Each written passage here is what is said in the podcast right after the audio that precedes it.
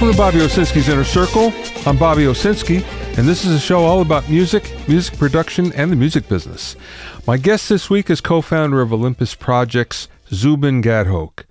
First of all, there's a lot of industry folk that are kind of upset with YouTube over copyright mistakes. And many think that their version of how they treat copyright is really a mess. Now, what brings that on are claims against licensed content. And maybe you have experienced this yourself, where essentially what it is you post your own song and someone makes a copyright claim against it, and then you have to go and fight it. Now, I'm not saying that you can't win, but it just takes a long time, and that's part of the problem. There's a number of reasons why this happens, apparently. And the head of YouTube Creative, who's in charge of this, actually came out and talked about it a lot over the last week. Now, most of this has to do with copyright complaints, more against hate speech and things like that, but it does apply to music as well. For instance, one of the big problems that YouTube creators have, and this isn't necessarily people that are listening here that are musicians, but maybe it's obtaining copyright permission in the first place. So, in other words, if you wanted to put a song behind your video, most people don't understand that there's two copyrights there. You have to go to the publisher and the record label. Most people go to the record label, get permission, and forget to go to the publisher, and next thing you know, there's a copyright claim against them. Now, if you're posting something like a game video, for instance, now there's a third copyright. You have to go to the game company, the game developer, and get permission there as well. So a lot of this starts with creators not being aware of what copyright is in the first place, or of what permissions they require in order to post something. Now, another problem that YouTube creators have is sometimes you'll put just a slice of some sort of third-party content in your video, but YouTube is really good at figuring that out. So you'll have a 2-second splice of something in there, and it's not necessarily music, it could be video. All of a sudden, there's a copyright claim. Many times this comes from YouTube itself. YouTube will figure this out with this content ID, and then they'll claim the revenue, because what'll happen is there's one of two things, really. If there's a copyright claim against you, they basically say, look, either take the video down or let me, the copyright holder, monetize this video. So you can understand that for the copyright holder, but now YouTube jumps in and says, well, we're doing this for the copyright holder. We'll collect the money in the meantime. So it's bad enough that it's hard to do this in the first place and hard to get enough views to actually make some money, but then you have all of these other things actually happening at the same time. Another thing that happens is YouTube sometimes falsely identifies a clip, and it may be totally legitimate. You may be the copyright owner, holder, and in fact, YouTube Content ID will misidentify it as something else. So once again, you can actually get around this and you can file a claim, but here's where it breaks down. There's a decided lack of human intervention on the other side. YouTube relies on tech to handle these complaints. So it will take a long time before you actually get in the queue for this to happen. And there's nobody that you can call. Now, that being said, the head of YouTube says they just hired 10,000 people in order to take care of all this. So hopefully that will take care of the problem. Now, that being said, they've also taken down 8.3 million videos during the first 3 months. Again, a lot of this has to do with hate speech, and good for them for taking it down. But if you happen to have a video that's controversial in some way, you may be included in that. So again, there's a way around it. You can make a claim yourself, but the problem is it might take some time to resolve itself.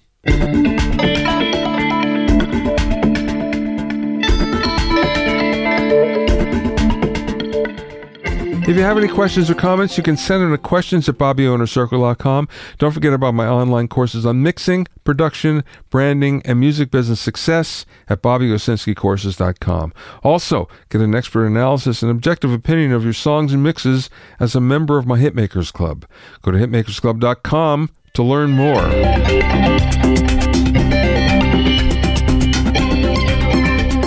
Now, here's something that's scary. I often caution people against having their entire internet presence based around a social network. And the reason why is social networks change, and they change all the time. They change look, they change feel, they change their usage terms. What could seem like a perfectly good proposition one moment, 6 months later may change completely, and it may not be in your favor, and it could get even worse. And here's a big example. Now, no one talks about MySpace these days, but it's still around, and it's still actually fairly big. But MySpace just accidentally lost 50 million songs by 14 million artists during a server migration. Now, accidentally is the key word here, because there are many that think that this was kind of like accidentally on purpose. The reason why is it's just a whole lot less work to have to migrate all of these songs, and it's easier to just suddenly lose them. So it turns out that all of these songs are from between 2005 and 2009, and that's when MySpace was at its peak.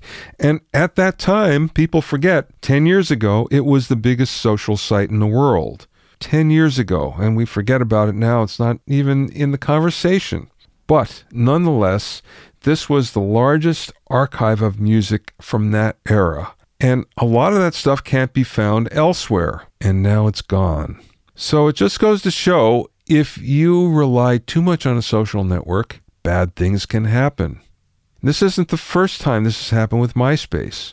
As you might recall, 3 years or so ago, Justin Timberlake and a group of investors tried to save MySpace. They did, actually, and pumped a bunch of money in. And that was all well and good until MySpace did an update in order to get more relevant. And when that happened, if you went to bed on Sunday night and you had 10,000 followers, on Monday morning you woke up with 0 followers. And this was for everybody. They zeroed them out, even Justin Timberlake. So it just goes to show you that if you rely too much on a social network, it can come back and bite you hard. The only place online that you can totally and fully control is by owning your own website. And I know it's a pain for many people, but it's easier than ever to actually do that. I highly encourage you, because you just never know what a social network is going to do. My guest today is Zubin Gadhoke, who's a co-founder and producer for Olympus Projects, which is a management and consulting agency that provides artists with help in the day-to-day operations and development of their businesses. In the interview, we talked about artist branding, building social authority, creating a new industry sound, the power of SoundCloud, and much, much more. I spoke with Zubin via Skype from his office in New York. Tell me about Olympus Projects. How did that come about? Yeah, so Olympus Projects is a management agency that me and my business partner, Peter Robinson, founded in June of 2017. And really, we saw an opportunity in the music industry for us to, we saw an opportunity to empower artists, given all the shifts and changes occurring in the music industry. It's really the digital revolution, and it's changing the way that artists operate, the way that they build their platforms, the way that they connect with their fans. And so we saw an opportunity for us to take a lot of the artists in our network and start helping them build brands, really teaching them, the new ways to essentially work in the music industry and build in the industry.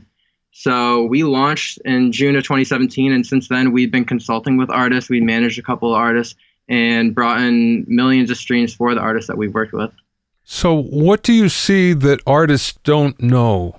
Because you say that you're educating them in the new way of doing business, so I'm just curious, what is that exactly? Yeah, so I think comparing the industry now to the past, in the past it was really expensive to be a music artist. It was really expensive to, one, make the art, and two, build the connections and have the influence behind you to distribute your music and build a fan base. And all of that's changing with social media, with the digital revolution. So previously when artists recorded music, they had to do an expensive bit to go to a studio. They had the right people in the room, and then they had to worry about actually physically printing and distributing that music and the physical marketing behind it. And now artists can do all of that on their own with their phone, with the digital capabilities I have to share their music online, to record at cheaper costs. And so that's essentially what we set out to do, is teach artists how to build the teams around them to do what before they needed to wait on music labels. So it's creating own opportunities now. So the artists in my generation, yeah, I understand that, because they don't realize the difference between the old way of doing things and the new way of doing things. But your generation, I would think that they would know all that stuff already because they grew up with it. Yeah, I think really the key is teaching artists how to use the digital tools to, one, like essentially be entrepreneurs and be CEOs. So half of the business is about making the music, and that's, you know, that's one side of things. But the other half is learning how to build a team around you, learning how to lead that team and motivate that team, and also how to build and capture and share strategic content around what you are doing. And a lot of those business principles about how to build a team, how to build an online business, how to use your brand as a differentiating factor in your music. Those are a lot of the principles that we set out to teach artists through like our consulting courses, even before we get to the point of management. There are multiple ways to do that. What's your approach to it? Yeah, so the first, one of the things that I say to artists often is, you know, making good music isn't enough anymore, because, you know, music, the cost of music has gone, to produce music and record music, make music has gone down. So there's a lot more people making music, and good music. So what's going to make your product stand out is your brand. That's how you're going to differentiate yourself. So who are the people that you're trying to impact with your music? What are the messages that you're trying to share? What are the channels that you're going to share those messages through? And I think all of those things are key components of an artist's brand that is going to essentially help them build a following and a fan base. Okay, that being said, so much of this is built around social authority. How do you build that up? Yeah, I think that really is, you know, how authentic are you as an artist, you know, and a lot of that is communicated through strategic content. So not only being able to share music, but being able to share the process that you go through in creating music and the story behind that music. And that's a large part of what social media is used for, to empower artists, is showing the behind the scenes process of making a song, or giving that extra level of depth and telling the story behind a song or behind a project. And if you can do that effectively and come off as authentic, it's going to make your music that much more impactful to the people that you're trying to reach. No, I understand that completely. And if you're an artist that already has a fan base and some buzz, that's pretty easy because you have people that actually want to see that. But if you're a new artist that doesn't have any of that, why should I care? Yeah, I think a lot of, you know, still staying on the social media topic, a lot of artists get like cosigns from other artists because of social media. So there might be an artist that a group of fans or a group of people respect or listen to or are influenced by, and that artist, and on the music industry side of things, might come across another artist, collaborate with another artist, share that artist's music, and that plays a central role in building artists today, is who's co-signing you online, who's publicly acknowledging you and your music, and going to help essentially share their influence and their fan base with you when you're coming up. Of course, easier said than done, finding that cosign. Yeah, exactly. And that's really where the hard work comes in, where you still have to be making good music. There still has to be that, you know, uniqueness in your sound, in your brand, in your messaging, and in the way that you just connect with people in general. And if people can catch that vibe and that energy from the art that you're making, that's how you're going to get those cosigns. But you know what's interesting? You say about making good music, and I agree with you, but the fact of the matter is that's different for everybody, what they consider good and bad, and what works for them and what doesn't. So, in fact, what really works for me might not work for you, and vice versa. Yep. It's difficult to find the people that really relate to what you're doing. I'm sure that there's plenty of artists that are huge that you just can't get your arms around. You can't see what's going on, right? Yeah. So again, we go to the point where those people that will probably like your music are out there. You just got to find them. That's the hard part. Yeah, and that's you know, tying it back to the brand, that's why we place a lot of emphasis on the brand. What is your, like, music is just one facet of a brand these days. There's so many different ways that you build a brand and that you connect with the followers or the supporters of that brand. And really, it's all about, like, what's the larger purpose? What's the larger vision? What change are you trying to impact? What story are you trying to tell? Who are you trying to impact? Where and how? And so when you think about all of these, like, larger topics, music is just one facet of either communicating that or connecting with the fan base or the audience that you're, you know, that you're trying to connect with and that you're trying to build. So you're a management company as well. Everybody and their brother wants management, and everybody sees management as, I think most musicians see it, and rightfully so, they see it as a stepping stone to something larger. But the fact of the matter is, you can't manage everybody, and you don't want to manage everybody. So how does that work for you guys? Yeah, so that's exactly why we call ourselves a management and consulting agency, because we'll never meet an artist overnight and say, hey, like, let's jump into a management type of relationship. That just doesn't make sense.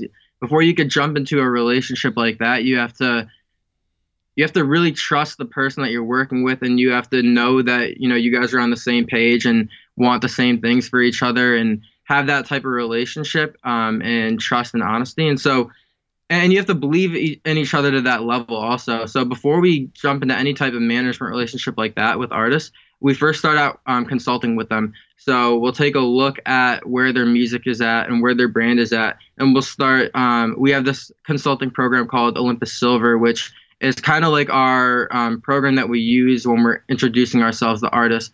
And it really communicates, like, our mindset and our values. So we'll run them through the program, and we'll teach them along the way about what is a, you know, a digital sales funnel or a fan funnel, what is a brand, how do you use your brand to differentiate your music, how do you, you know, what are all the different components of a brand, so things like a vision and mission statement, things like a target audience, what are the strategic contacts that you use to connect with your audience. All of these things are things that we go through in Olympus Silver. And then after that, if we've kind of gotten on the same page with the artist and we feel like there's someone that we could build, like, a long-term working relationship with, then we might talk about helping them manage, like, a certain project that they have upcoming, or certain things like that. And that could, you know, unfold into a larger management relationship in the long term. So what you're talking about is fairly sophisticated. How do you learn that?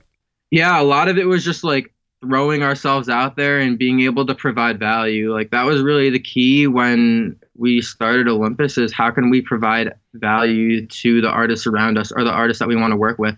And so we started with a small group of artists, just helping provide value, helping teach them about navigating the digital landscape, building online businesses, building a brand, and, you know, releasing projects in, like, creative and strategic ways. And, you know, over the course of that, we started to see an influx on the, you know, the artists in our network, and the people, the artists around our network, saying, hey, can you guys help us with this? Can you manage me? Can you do this? And so that's kind of what led to developing the Olympus Silver program was, you know, you're right, we can't manage everyone. We don't want to manage everyone, but we want to at least be able to provide, you know, most of the artists that come to us with some level of value, and kind of use that as a scouting metric, or a scouting, you know, way for us to find new talent to manage and work with in the long term. How many artists do you manage? So right now there's 3 artists that we're managing full time. Ant Beal, who's a hip hop artist from South Jersey. He's incredibly talented. He's got multi-million streams. Ben Beal, who is actually a student at the University of Maryland. We've been working with him for a couple of months now. He makes, like, lo-fi hip hop music. And he's really incredible at it. And then Kincaid, who is an artist who's originally from Boston, now out located in Los Angeles. He's been there for a couple of years now, just making music. And so we're working with those 3 really closely, and we're consulting with more and more artists every day as well. Is there a genre that you specialize in? No, I mean, my personal preference when it comes to, like, producing music, because I'm also a music producer, is like hip hop and pop music. Those are the 2 genres that I'm really, really into. But when it comes to managing artists, we're not very particular about it because a lot of the tactics are the same across genres. And we really want to, we don't want to lock ourselves in too small of a box. It's really for us about being able to build brands. That's really what our goal is building brands. And it doesn't matter what genre it is. There's still a brand that could be built. I see where, besides yourself, there's a couple other producers that are in-house. So are you doing that for the artists that you work with? Are you producing with them, or is this for just other projects, or is that part of what you offer, or how does that work? So the producer team that we have is a very new, I guess, concept that we started working on. And the larger vision is to, the larger vision of the producer team is to create a new industry sound. I want to put together the production talent that we can, so that way we can pair that with our, our management, artist development side of Olympus, and actually be producing, the top sound of the industry. And that's a really long-term goal. And right now what we're working on is being able to achieve what we need to start building a brand off of this team. So right now what we're doing is just producing music every day, working with artists every day in the studio, sending out beats, trying to get as many placements as we can, so we can build a platform to actually build a successful brand off of. And so the vision with that is, the long-term vision with that is to be able to really produce a new industry sound. And kind of going off that, there's a concept that I break down for a lot of producers, developing producers, when I talk to them. And what I break down is essentially this. The term producer or production is a really vague term that could refer to a lot of different things. And in my mind, the way I see it is there's three different types of producers, and they all have different specialties and different types of roles. And so the first one is essentially like instrumentalists, people that specialize at playing an instrument. So it might be a pianist, a guitarist, a drummer, any of those things. And their primary job is in a production conversation, in a production viewpoint, their primary job is to make the samples that are going to be used in recording a song or making a beat. So they record the samples and they give it to people like what the second type of producer is, a beat maker. And so a beat maker is someone's job who's literally what it sounds like, just to churn out beats. And so a beat maker's job is not necessarily to be in the studio with the artist. Their job isn't necessarily to see a song through from start to finish. Their job is to make the beat, and it's a baseline platform or musical composition that artists, that vocalists can use to make a song, so like a sketch. And then the last, and the most sophisticated, is a record producer, and that's someone who kind of is the first one to touch a piece of music and the last one to touch it. And they're really the creative director. The vision, they vision everything from start to finish, of course, with the people that they work with. But that's really the job of a record producer. It's not just being a beat maker. It's not just being an instrumentalist. Maybe you're neither of those things, but maybe you have the vision for the song or the musical piece of work. So the vision with the team, with the producer team, is to be able to have all of those components on the team. So that way we have record producers on the team that are using our beat makers, that are using our instrumentalists, and that are in the studio from start to finish for these records with the artists that we're developing. You haven't met the fourth kind of producer yet, I take it. Okay, go ahead. It's a person with a lot of money that finances a project that wants a producer title. Okay, fair enough. I would refer to those people as boutique labels, but yeah, I mean, it's debatable, but yeah. You're right. There's a lot of people out there like that want the term producer but aren't actually involved too much with the music besides the finances. It's funny because there's been a lot of successful producers, and we're talking more in the past here, but I think it doesn't matter what era, where they have no musical ability. They can't really guide someone in what to do, but they're really good at assembling people, and they kind of know what works, just inherently. And it's surprising that there are some people that have had huge hits that are like that are good at getting people that are good at what they do. One of those three categories you're saying. Yeah, no, I definitely agree with that. And maybe I would categorize that type of person as someone falling in the record producer category that I described earlier, because I don't think a record producer necessarily needs to be a beat maker or necessarily ever had to be a beat maker. Or instrumentalist. You could be a record producer and not make the beats and not play the instruments, but if you're able to get an idea started in the studio with an artist and you're able to see that through front to finish, you know, I think that's what we're talking about here. And it's not necessarily being able to do everything, but it's being able to understand everything and envision what you're going to take a raw idea or a blank canvas to an end product. Yeah, fair enough. Of course, the era when I came up was different than yours. There's no such thing as a beat maker. I mean, the beat maker was a drummer that you hired in, you know, that's the way that worked. So everything was with live players all the time. What ended up happening there that's maybe not part of your world so much is the politics involved with dealing with live players and a lot of them at once, because you have to try to keep everybody happy and at the same time make the session move along. You don't deal with as many people at once, so that's not as much of a job as it used to be, I don't think. Yeah, no, I would agree with that for sure. You know, I would say like in the last couple of years, like everything in the industry is really changing, including the way that music is produced, including the way that it's recorded and the way that it's distributed for sure. Mm. Well, recording, you know, it's something I look at closely. And for sure, one of the things that's happened is it used to be really critical to make everything sound good. And if it didn't, it wouldn't make it past the gatekeepers because they generally say, oh, well, it doesn't sound like a record. It doesn't sound, you know, whatever. Now it doesn't matter. It's more the feel. You capture the feel. It doesn't matter how you capture it. I think that's healthy, actually. I would agree with that. And kind of going back to, you know, the social media conversation we were having earlier, I think that's really one of the benefits of social media and the digital platform for developing artists today is there are really no gatekeepers anymore. Of course, if you have someone with money behind you or a label, like, you know, you'll be able to reach a wider audience faster, but you're your own gatekeeper. And that's why it's so powerful. And I think that's a lot of where SoundCloud comes into play. A lot of people say SoundCloud is a dying platform. And I tell artists the opposite. I think SoundCloud is a really powerful platform and a powerful tool because it's where artists have the most flexibility in terms of major streaming platforms. You can put a song up and pull a song down with the click of a button. You can't necessarily do that on major streaming platforms like Apple Music or Spotify. But with SoundCloud, there's not an expectation of having a perfect audio file put out there when you upload. And there's not an expectation of having a major rollout. It's a place where artists can say, hey, if you're a fan of mine, follow my SoundCloud page. This is where I'm dropping sketches. I might only upload them for 24 hours, but this is where I'm going to test ideas against my top fans. So maybe I was in the studio last night and I recorded something really unique and cool and different and maybe kind of weird. And I'm not sure if I really want to put it out, but I want to test the waters. So an artist can ask their top fans, hey, go listen to it on my SoundCloud page. It's up for the next 24 hours. Give me your feedback.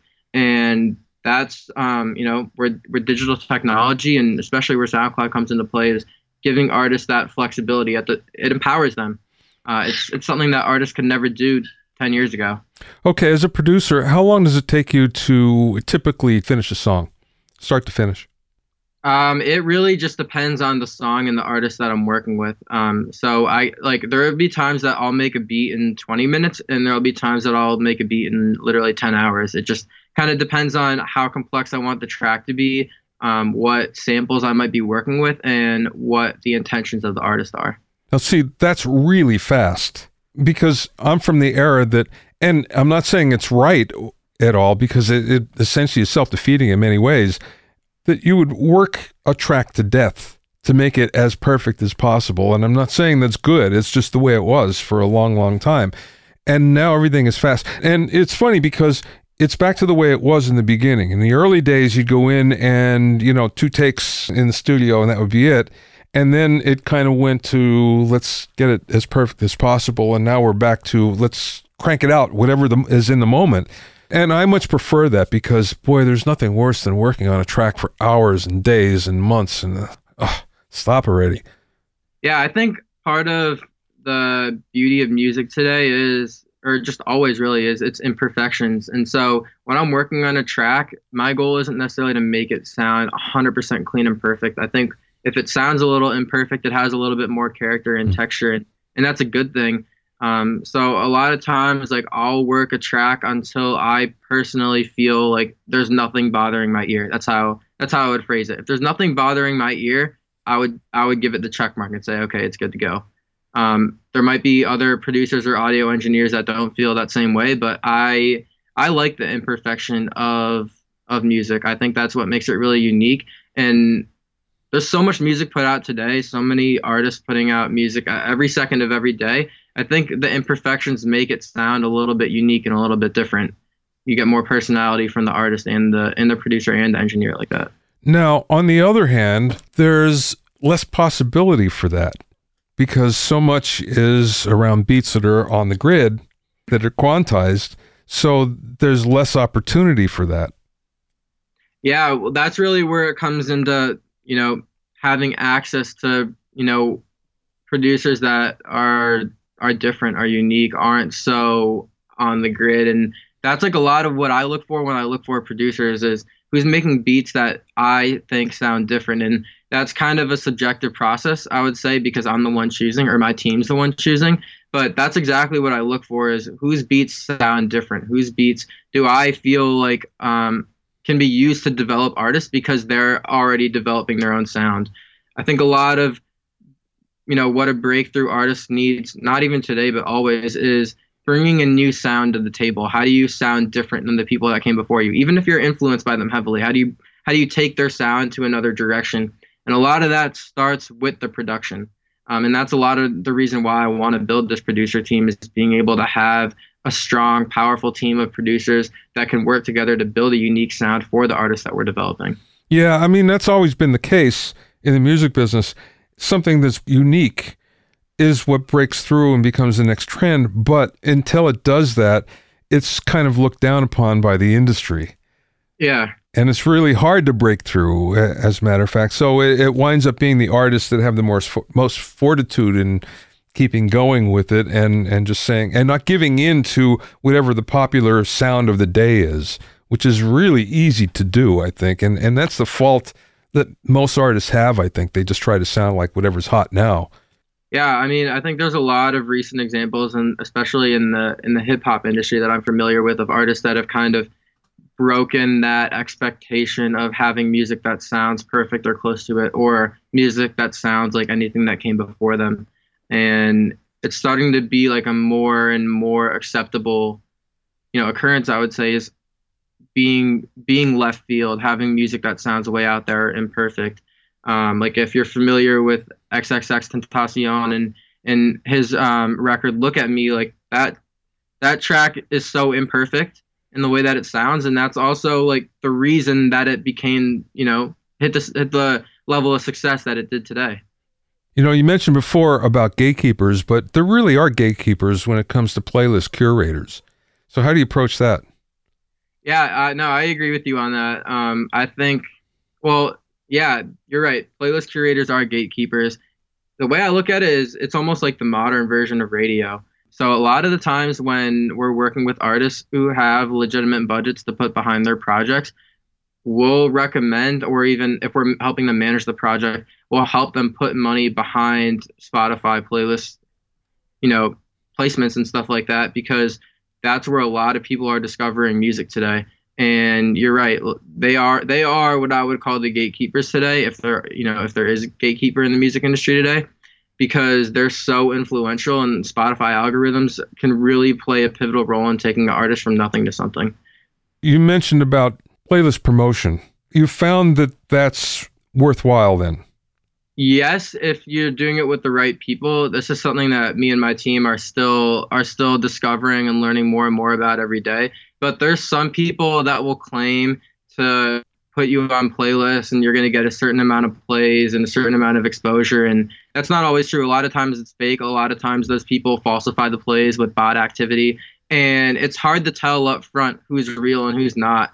That's something that we're still learning more about and fine-tuning, and making sure that the artists that we do manage projects and get them on playlists, that we're getting them real plays and real exposure on legitimate playlists and not playlists that are completely built off of bot activity. You know, it's so funny because everything's the same as it was in the 60s and 70s and 80s and 90s. Only we're talking about radio then, and it was, you know, similar promotion where you had to pay a big dollar if you wanted to get in the right places, but you could never tell for sure you were spending the money on the right company that's going to do it, because everybody had a really good spiel on what's going to work, you know, and how they do it. It's funny because some things just never change, and that's one of them. Apparently, it's the same, only a different platform. Yeah, no, I agree with that, but I also think that there's still more opportunity, because it doesn't always need to be that way, where you know, paying for playlist placements is part of your essentially your promotion for projects, because there's also Spotify like organically curated playlists from their algorithms. And really the goal right now is to get enough traction and buzz behind your music that Spotify starts picking it up organically. And once you kind of hit that point and you keep the ball rolling, you know, now the game completely changes. Now your promotional efforts can completely change, because Spotify is organically picking up your music. The challenging part, the most competitive part, is getting to that point where Spotify's algorithms recognize you as a developing artist, with, you know, increasing statistics every release and stuff like that. So that's really where a lot of the strategy comes in, is how do you make your music, you know, rise above all the noise when you're at that ground level phase of just building a platform. Do you find that occurs with multiple releases, or is that something that can just happen from one release that happens to catch on? It depends, and a lot of it is tied in with social media activity, because if you're an artist with not great social media numbers, not great social media following, essentially don't have anything that's really buzzing around on the internet, then it's better to release as many times as you can on Spotify, and pair that with playlist pitching and playlist promotion, because the more release points you have, the more points you have to essentially promote something, get your music in people's ears, versus like, if you have something that goes viral on social media or starts buzzing around, then a number of those, some percent of those people are going to go check out your music on Spotify if you're playing your cards right. And so that can help in getting one piece of music a larger amount of buzz on Spotify or other streaming services. Is Instagram the biggest social media platform worth using, I guess? I would say, well, at this exact point in time, yeah. For the last couple of years, yeah. I think it possibly could change, because there's a lot of fake activity going around on Instagram the same way there is with Spotify playlists. And I know Instagram has been teasing a lot of different tactics that they're testing out to combat that. And I hope that they implement a lot of them, because I think a lot of the fake activity on Instagram is starting to get in the way of a lot of artists, and it wasn't meant to be like that. So depending on if Instagram can fix a lot of those problems, then I think that they'll stay the top social media platform. But if not, I think there's room for someone else to come and kind of take that position. I think they're probably going to do something. I saw yesterday where Facebook announced that it was changing their policy on videos and how the algorithm actually worked with videos. So at one point in time, if you were to upload somebody else's video, you could get a lot of traction. And now that they're really trying to eliminate that, and they're looking more at loyalty and longevity, watch time, things like that, originality. So I think if they can pull that off on that platform, then it's just an easy step to go to Instagram and do that as well. Yeah, I think a lot of the problem with Instagram right now is people judging the success of a certain person's brand on Instagram based on the number of likes and the number of followers. And it's inherent why people would use those numbers or those metrics to judge the success of a brand. But the problem is that for a couple $100, you know, plus, you can go and you can buy an Instagram account with 100,000 followers and just brand it as your own page. And now you look like an overnight success. But really, it's all fake. Really, all of those followers on your page are bots or people that followed it because they thought it was something else, and now you just transformed it. And so a lot of people are posing, for lack of a better term.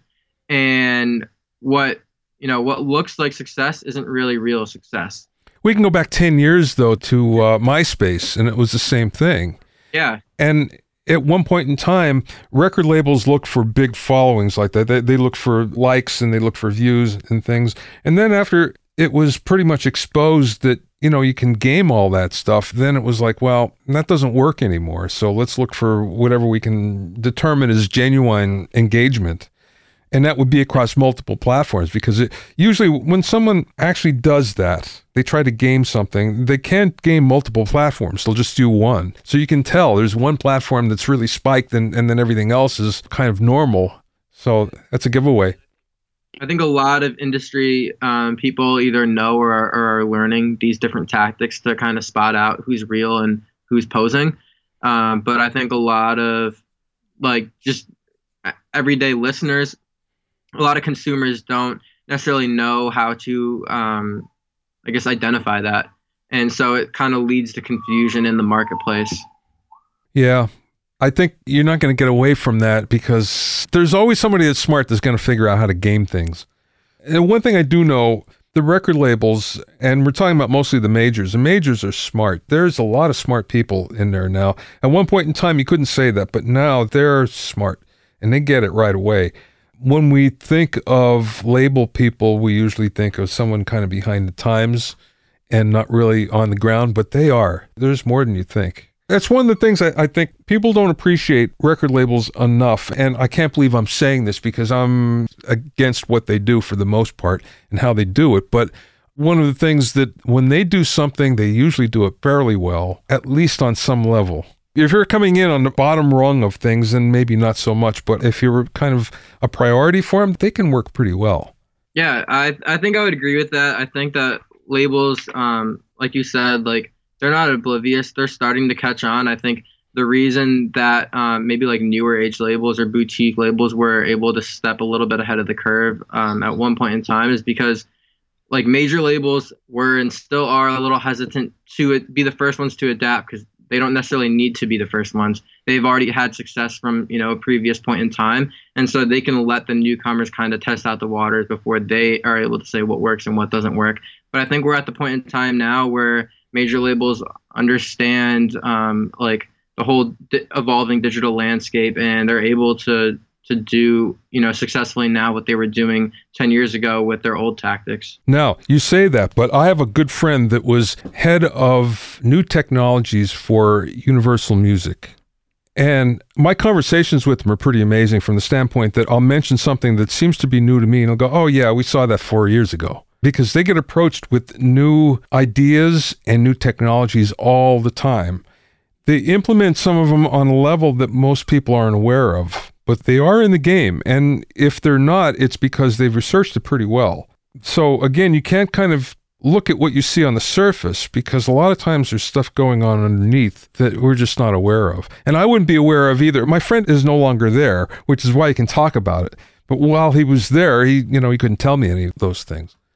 No, I mean, I agree with a lot of what you're saying, and I think it's hard for a lot of people on the outside to understand to what extent are labels really trying out some of these new tactics, because like you said, a lot of it, might be done at a micro level where it's not necessarily blatantly obvious to people outside of the label. But regardless, the label is doing it and trying it out and testing the waters. And, you know, that's a good point that you bring up, and something that is hard to gauge for people like us, but I agree with you. Okay, last question, Zubin. What's the best piece of business advice that maybe you learned along the way, or maybe somebody imparted to you? There's a lot of different answers I could give to that, but I think honesty, really. I think being able to be honest with your clients, with your business partners, is really key and goes a long way in building successful long-term relationships. There's been, a number of stories I've heard or things that I've personally experienced in the industry where people weren't honest, or, people were putting themselves above others and, kind of being sly in one way or another. And it affects the business. It affects the opportunities that you have to work with people. It affects your clients. It affects your partners. And I think as long as you can be honest with the people that you're working with, you'll be able to build successful long-term relationships with all of them. You can find out more about Zubin and Olympus Projects at OlympusProjects.io. Olympus Projects, all one word, OlympusProjects.io. Thanks for listening and being in my Inner Circle. Remember, if you have any questions or comments, you can send them to questions@BobbyOInnerCircle.com. To listen to other episodes of Bobby Owsinski's Inner Circle, go to BobbyOwsinski.com and select the podcast tab, or go to BobbyOInnerCircle.com, or you can find it on iTunes, Stitcher, Mixcloud, Google Play, Google Podcasts, Spotify, Deezer, and now Radio Public. At BobbyOwsinski.com and BobbyOInnerCircle.com, you'll also find a sign-up form for my newsletter and for alerts for new podcasts. This is Bobby Owsinski. I will see you next time.